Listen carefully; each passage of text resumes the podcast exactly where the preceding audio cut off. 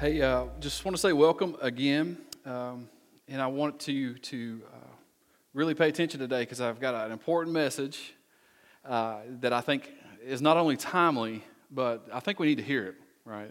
All of us need to hear it. We're in our series, Faith That Works. We're going through the New Testament letter of James. I know some of you might be thinking, well, when's this series going to end?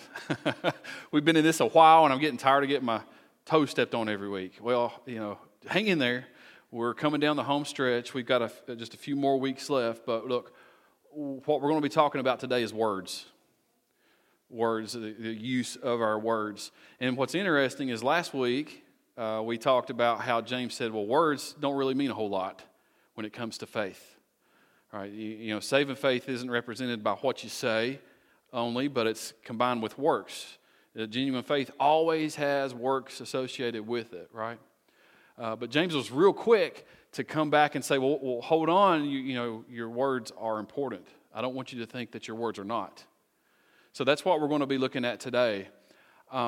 There's three reasons why our words are important. The first one, we say a lot of words. Okay, you ready?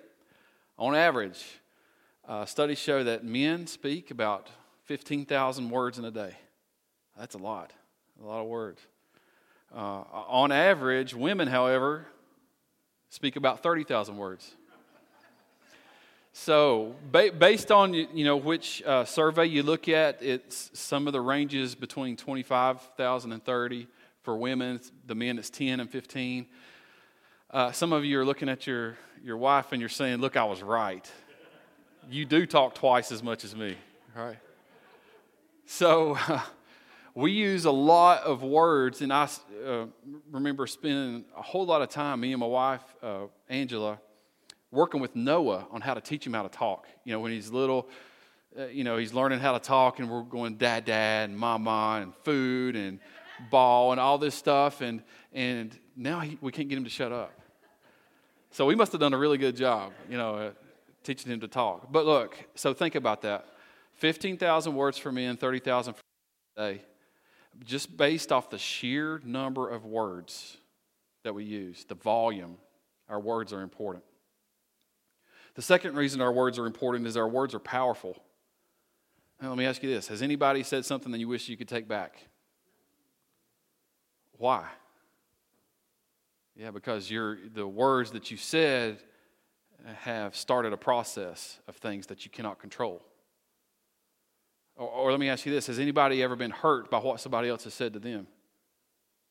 Yeah, I think we all can say yes to those two questions. You see, we all use words and we all are affected by the words of others. So our words are powerful. Look, they can be used two different ways. They can be used positively and negatively. Positively, they can be used to influence an entire nation in the civil rights movement, like with Martin Luther King Jr., right? That was positive. Or they could be used negatively and lead to the genocide of hundreds of thousands, if not millions, of people in Europe, like with Adolf Hitler, So our words can be used positively or negatively, and the Scriptures tell us that our words can bring death or life. Do you believe God's Word? If you do, you've got to struggle and you've got to come to grips with that verse. Our words can bring death or life. Proverbs 18:21 says, "Death and life are in the power of the tongue." Oh, wow, that's big. That's an eye-opener.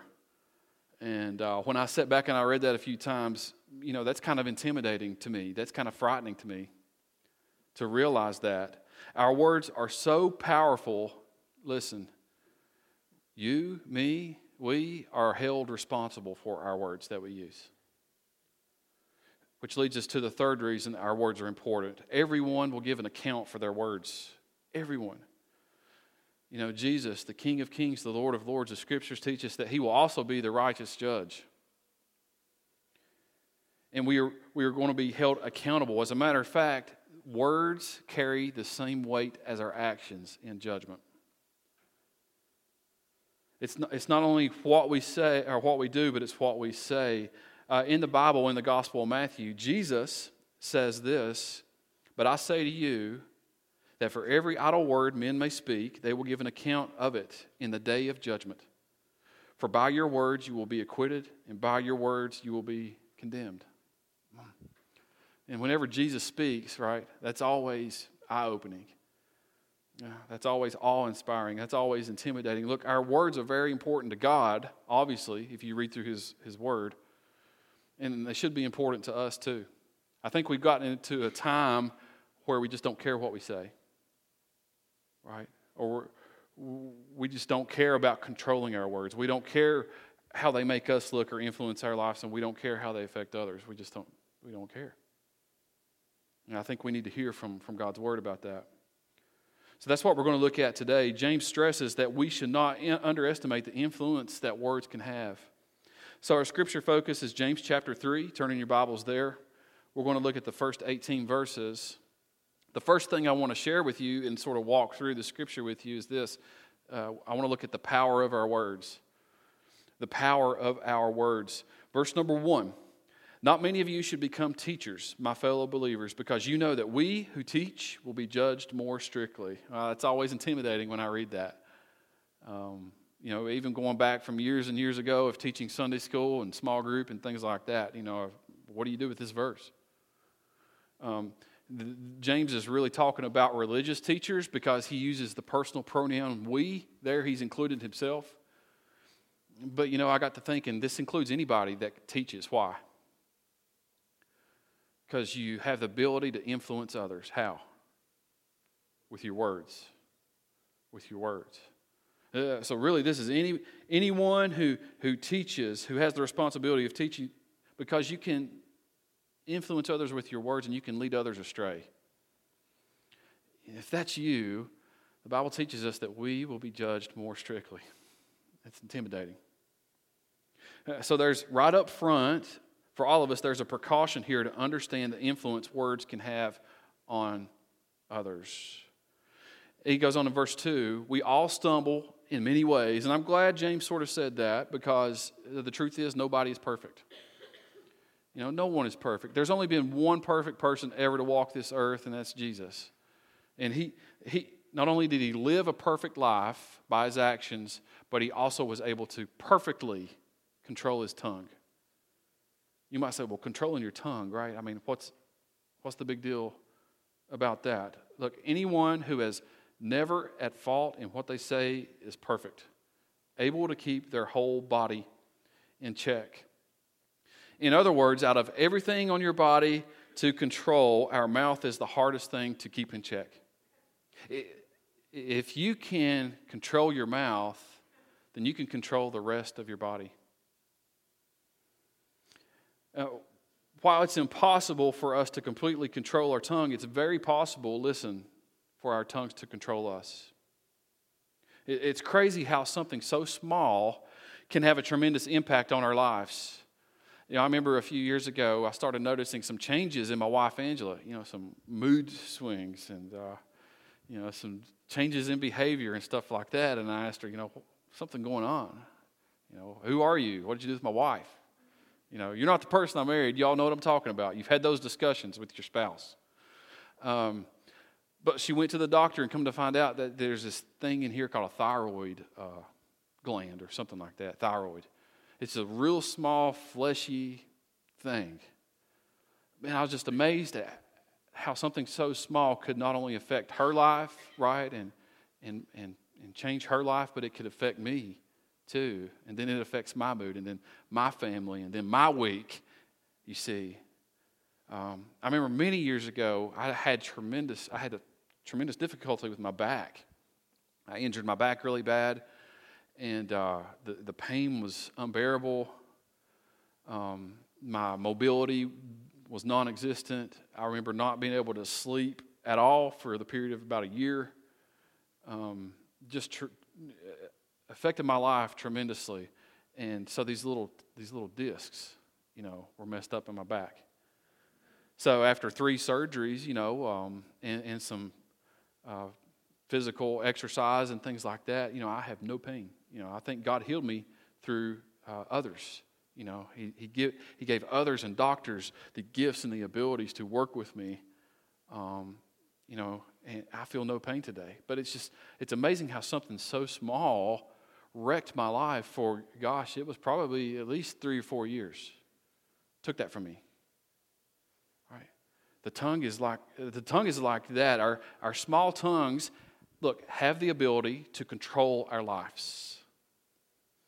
And they have the power to influence our lives for a very long time. How many of you have said, well, I went and said something I shouldn't have? Or here's a common phrase, well, I went and put my foot in my mouth again. All right. You see, what you have just done was you set in motion events that you cannot control. And who knows how long that will last. Maybe a lifetime based on what you say. Maybe a day. All right. Sometimes the things that come out of our mouths can have a tremendous impact on the outcome of our lives. The trajectory of our lives can many times be traced back to our use of words and how we use words. So words are very important. Verse 3, James says, when we put bits into the mouths of horses to make them obey us, we can turn the whole animal. Or take ships as an example. Although they are so large and are driven by strong winds, they are steered by a very small rudder wherever the pilot wants to go. Likewise, the tongue is a small part of the body, but it makes great boasts. The point James is making in this, and he's good at giving these little instant illustrations, is that the tongue is such a small thing, but if you're not careful, it can steer your life. It can begin to turn your life in a direction that isn't good for you practically or spiritually. So our words have the power to control, which is very dangerous because our words also have the power to destroy. To destroy. The second half of verse 5 says, consider what a great forest is set on fire by a small spark. The tongue is also a fire, a world of evil among the parts of the body. It corrupts the whole body, sets the whole course of one's life on fire, and it itself set on fire by hell. Wow, James, he's getting fired up, isn't he? He reminds me of one of these old Appalachian, old regular Baptist preachers. You know, he mentioned fire 4 times and hell once in 2 sentences.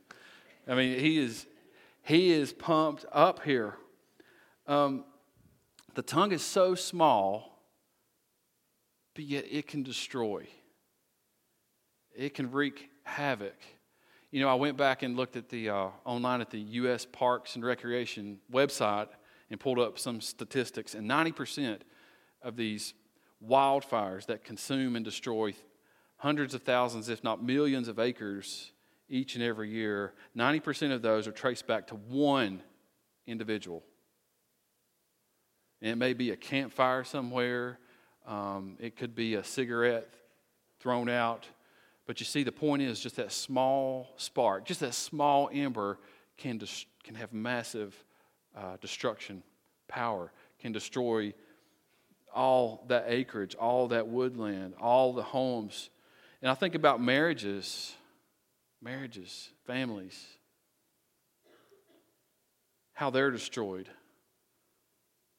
Did you know the number one cause for divorce is words? You might say, well, wait a minute, I thought it was infidelity. All right. Well, yeah, that's true. But how did it get to that point? Somebody had to use words along the way. You might say, well, finances is number 2. Well, yeah, you're right. But words made it worse, right? It doesn't matter what the reason is for divorce. You can always trace it back to words. You see, our words don't cause the problem, but what our words do is they magnify the problem and they influence the outcome, don't they? And I think about, you know, since I have kids and, you know, I'm involved more in schools now, I think about bullying and shaming others. Now, I know all this took place when we were in school too, right? And, you know, things have changed. Back when we were in school, you know, it happened to maybe one person and maybe a small group of people. But now you can go onto a social media platform and you could shame somebody and literally hundreds, if not thousands of individuals can be involved in that. And imagine being that person that's being bullied and seeing that and feeling the weight of that. You know, it seems like each and every week I look at the news headlines and I see another young person's taking their life because of bullying, because of words. And it seems like now there's a growing trend among adults, you know, taking their own lives because of what people say. Words have the power to destroy. And for you personally, an uncontrolled tongue can ruin the course of your life. It can set the course of your life on fire. Our words have the power to literally destroy life. Verse 7, all kinds of animals, birds, reptiles, and sea creatures are being tamed and have been tamed by mankind. But look at this. No human being can tame the tongue. It is a restless evil full of deadly poison. Now, think about this. The largest animals on land, elephants, are tamed, can be tamed. You know, you see these people riding elephants in India and in Africa, and these little tiny guys get on top of these huge elephants, and they can steer them, they can control them. And you can even go to a circus and watch an elephant get up on a yoga ball and do tricks. The largest animal on earth. Then you go into the water. Anybody been to SeaWorld? At least you've seen it on TV. I know you have. If you don't want to participate with me. You know, you see these big sea creatures, the largest in the ocean. The largest creatures in the ocean. And you have these people in SeaWorld swimming with them, making them jump over them and doing tricks and stuff like that. We have tamed the largest creatures on this planet, but no person can control the tiny tongue. Wow, that's amazing. So our tongues are powerful. They have the ability to control our lives and destroy not only our lives, but also, look, our tongues can destroy the lives of others very easily. And so I want to talk to you about another danger. Another danger is the inconsistency of our words. The inconsistency of our words. And what do I mean by inconsistent? You know, sometimes it's good, sometimes it's bad. Nothing bothers me more than inconsistency. You know, whether it be a person or, you know, a child or an employee. If somebody's inconsistent, doesn't that just drive you crazy? Right? In other words, you can't count on that. All right, you can't put a whole lot of faith in that because, you know, it's inconsistent. You know, sometimes we say good things, sometimes we say bad things. Sometimes we say good things in a bad way. You see what I'm saying? It's all messed up. It's all inconsistent. Look at verse 9. With the tongue we praise our Lord and Father, and with it we curse human beings who have been made in God's likeness. Out of the same mouth come praise and cursing. My brothers and sisters, this should not be. You know, our words are inconsistent. Think about this. With the same mouth, with the same tongue, we praise the Lord and we speak badly to other people. And sometimes we do that in the same hour. What James is saying is that from the same mouth, with the same tongue, we both honor and dishonor God. Well, what do you mean, Zach? I thought you just said other people. Well, look at what James says. Human beings are made in the likeness of God. Human beings are made in God's image. So we could come in here and we can worship and we can praise God, and then we can go out there and speak angrily to others and both honor and dishonor God out of the same mouth. That dishonors God. With our words, we express both love and hatred from the same source. And when you think about that, it shouldn't even be possible. It shouldn't be possible. James says this should not be. Look at verse 11. Can both fresh water and salt water flow from the same spring? My brothers and sisters, can a fig tree bear olives or a grapevine bear figs? And neither can a salt spring produce fresh water. James is using all these illustrations again to show us a simple truth, to show us how different and inconsistent our tongues are when compared to everything else in creation. Even in a fallen, broken world, everything else in creation operates the way it should. Right? Our tongues do not work the way they are supposed to. They don't produce what they're supposed to on a consistent basis. And anybody in quality control will say that's no good. You know, if that's the way the product's going to be, we can't let it go out the door. Our tongues are inconsistent. We honor and dishonor God with the same tongue. So you have the power of words, which we've talked about. You have the inconsistency of words. And what happens when you put those two together? That is a dangerous combination. That is a recipe for disaster. When you think about how powerful our words are and you realize how inconsistent our words are. And based upon how we opened up, when we looked at how the Scripture, how Jesus himself says, I will hold you accountable for every word that you say. That's intimidating. How do we handle that? How do we navigate through that? Well, look, last thing I want to share with you, words can only be controlled with godly wisdom. Earlier, James said, no human can control the tongue. What does that tell us? We need God to help us.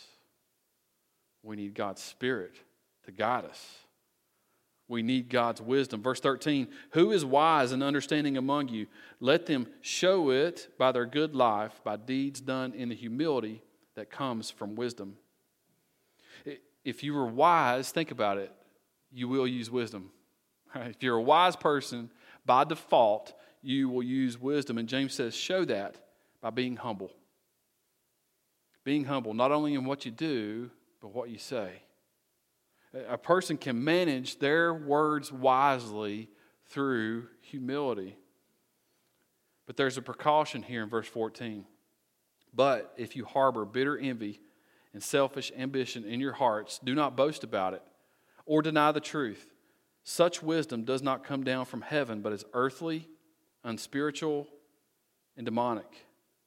For where you have envy and selfish ambition, there you find disorder in every evil practice. So, look, words are actually a reflection of our heart. That's what the Scripture teaches us. The verse before Jesus said that we would be held accountable for every word. He said that in Matthew. The very verse before he said that, he says this, out of the abundance of the heart, the mouth speaks. What a challenging verse that is. Look, if you're here this morning and you struggle with what you say, you can't hold your tongue, and you know it. I mean, you probably know it if you do. Maybe there's a deeper underlying condition inside of you. You know, maybe the problem is in the heart. And my hope for you today is that you would realize that the problem isn't here, but it's here. And, you know, this is where God needs to be, right? It's one thing to put him here when we talk about it, but it's another thing to put it here and allow it to change us. Change how we act and how we talk. Maybe that's you, and maybe you've been listening to others. You know, people that aren't brothers and sisters in Christ. You know, maybe you've been getting wisdom from other sources. James says, look, that is earthly, that is worldly, that is even from the enemy if you're listening to stuff like that. And this world tells us to fight back, to get even, to don't let others put us down, right? To take a stand, speak your mind. Now, all kinds of stuff the world tells us. And if you're listening to that, the enemy will use that not only against you, but against others. James says that's not from God. Verse 17, listen to the difference. But the wisdom that comes from heaven is first of all pure, then peace-loving, considerate, submissive, full of mercy and good fruit, impartial and sincere. Peacemakers who sow in peace reap a harvest of righteousness. Listen, that the wisdom that comes from God is perfect. It's pure. And what does that mean? It means you don't have to worry about it. You don't have to come across and say, well, this doesn't really sound right. No, it's pure. It's good. It's from God. Or, I'm really not too sure about this. No, wait. No, it's pure. You don't have to worry about the source. It's perfect. And look, that's why we need to listen to God. Remember the message from a couple weeks ago, the process of faith, the rhythm is quick to listen, slow to speak, slow to anger. Man, we need to be quick to listen to God. Slow to speak. If we humble ourselves and listen to God and allow Him to change our hearts here, that naturally will flow out of us and influence our lives and our words. And what God wants us to do is to make peace. That's what it means by peacemakers. And notice it doesn't say peacekeepers. Peacekeepers assumes that peace already exists. And you're just maintaining peace. Peacemakers is a call for a little bit more effort on your part and my part to go out to where peace doesn't exist and to make it. To speak it. To speak peace. To sow peace. There is to be effort on our part to control our tongues and to use them the right way. And our tongues are meant to be used to honor God in everything that we say. So here's some things I wanted you to take home with you today. First of all, make sure you're in God's Word. Right? Make sure that you're reading God's Word every day. And you're reading the words of God. Remember, the source is what? Pure? The more of that you get into your life, the better your life will be. Look at this verse in Psalm 141:3. Set a guard over my mouth, Lord. Somebody needs to pray that this week. Right? Set a guard over my mouth, Lord. Keep watch over the door of my lips. Wow, that's amazing. That's an amazing verse right there. Now think about that. You can read that and you can pray that at the same time. If that's you can read it and you can pray it at the same time and then allow God's wisdom to soak into you, to penetrate inside of you. And you know that there are over 90 Proverbs that deal with speaking and talking. Over 90. You start reading those and applying those to your life, it'll help you control your words. Then, quite frankly, I don't know how else to say this, but look, just pay attention to what you say. I mean, that's as basic as I can put it. We did a sermon series in Ephesians not too long ago, and look at what Paul says here. Do not let, in other words, there's something that you have sort of control over. Do not let what? Any unwholesome talk come out of your mouth, but only what is helpful for building others up according to their needs, that it may benefit those who listen. I think, we just need to understand, I need to pay attention before I speak. And we need to ask, is this unwholesome, right? Or is this helpful? Is this out of anger? Look, I know many times when we're angry, we have an immediate response, and sometimes I understand that. But many times, you can wait. Many times, you can take a step back, and you can think about it. You maybe read a Bible verse or two, maybe pray before you respond. Okay? And many times, the best thing to do is to not say anything at all. Walk away. I've been there. I know many times that was the right thing for me to do. And many times I've done the opposite, and I'm like, I wish I would have walked away. Pay attention to what you say. And what I mean by that is not only in what you say verbally, but what you text, what you email, what you instant message. Not only do we need to tame our tongues, but we need to tame our thumbs too, right? Man, we live in a different world, don't we?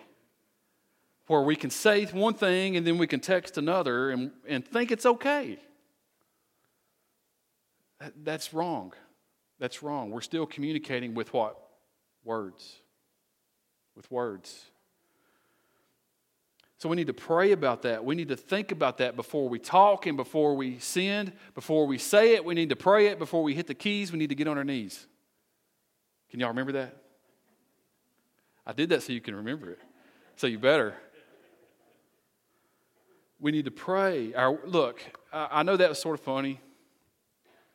But when you think about the truth that our words have the power to bring death or life, that's how serious our words are.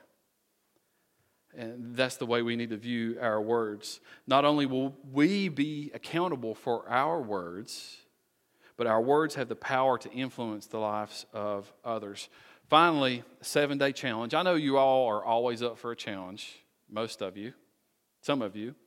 But I want to challenge all of you to this. Find someone to encourage every day this week. Okay? Really, we should be doing this every day our whole lives. I want you to try this for a week. Can you do that? Find someone to encourage. Now, you can either encourage the same person every day for 7 days, or if you're really up to a challenge, encourage somebody different every day, 7 different people. See what happens. The kids, there's not a whole lot of kids in here. First service there was, middle school, high school. Find somebody at school that nobody else talks to. You know who they are. Go talk to them. Introduce yourself. Look, if you see somebody being bullied, speak up. Use your powerful words to go inform the principal or a teacher or somebody. You could have influenced that person's life. And then go talk to them and encourage them. Introduce yourself. And look, I'm not naive and not thinking that nobody in here gets bullied. If you're being bullied, speak up yourself. Your words are powerful. Speak up, tell somebody, and then you know what? Get into God's Word and allow His words to speak to you. In that, you'll find that you are loved, that you are valuable, that you are made in the image of God, and you were made just the way that He wanted you to be. And for adults, maybe it's at work or, just around you, find somebody to encourage. If you pray about it, I promise you God will bring somebody in front of you. You won't even have to think too hard. Maybe it's somebody that you haven't talked to in a while. Maybe it's somebody that you keep avoiding when you see them in the hallway. You do a juke move or a spin move and you get out of the way. Or you go the opposite direction. I dare you to talk to that person. Speak life to them this week. If you're married, some of you do this already, and it's, I just hate you so much because you do it. You say you love each other all the time anyway, all right? But that's 99% of us don't do that. We need to. We need help. We need to get better at that. If you're married, tell your spouse you love them. For some of your all's marriages, that would just be huge. Tell your spouse that you're sorry for something you said a long time ago or something you did and ask for forgiveness. What would that do? All right. If you've got kids, go to your kids and tell them that you're proud of them. Tell your kids that you love them. I don't care if they're grown and live in another state. Make a phone call. I dare you to do this and watch what God does as you, a peacemaker, start sowing seeds of peace with your words and speaking life into this world. We've learned today that our words are powerful. Our tongues were given to us by our Creator for a purpose. Our tongues have a purpose. And we have a choice to make. Am I going to build up or am I going to tear down? Am I going to speak life or am I going to speak death? Let's make sure we're using our tongues the right way to bring glory to God and to bring life to others. Let's pray. Heavenly Father, I thank you for this time today. I thank you for your word that you've given to us. You spoke these words through men who wrote them down a long time ago. And Father, your words are truth. Your words are pure. Your words are perfect. And Father, help us to take what you've taught us in your word and through your Spirit and apply it to our lives. Help us to understand how powerful our words are, that they have the power to bring life and death, not only to our lives, they can have a tremendous impact on our lives, but also with others. They can affect others for a very long time. Help us just to pay attention to what we say and what we type and what we text. And Father, if we need to just pause from what we're doing, if we need to step back and spend some time in your word and in prayer, then let us have the power and the courage to do that. And Father, sometimes when we just need to keep silent, help us to have the strength and the wisdom to do that. Father, I pray this week that we would be a source of encouragement to others, that we would go out of here, out of this place, and be the church, that we would speak positively, that we would speak love to a world that desperately needs to hear and see Jesus Christ in our lives. We ask all these things in the name of Jesus our Lord. Amen.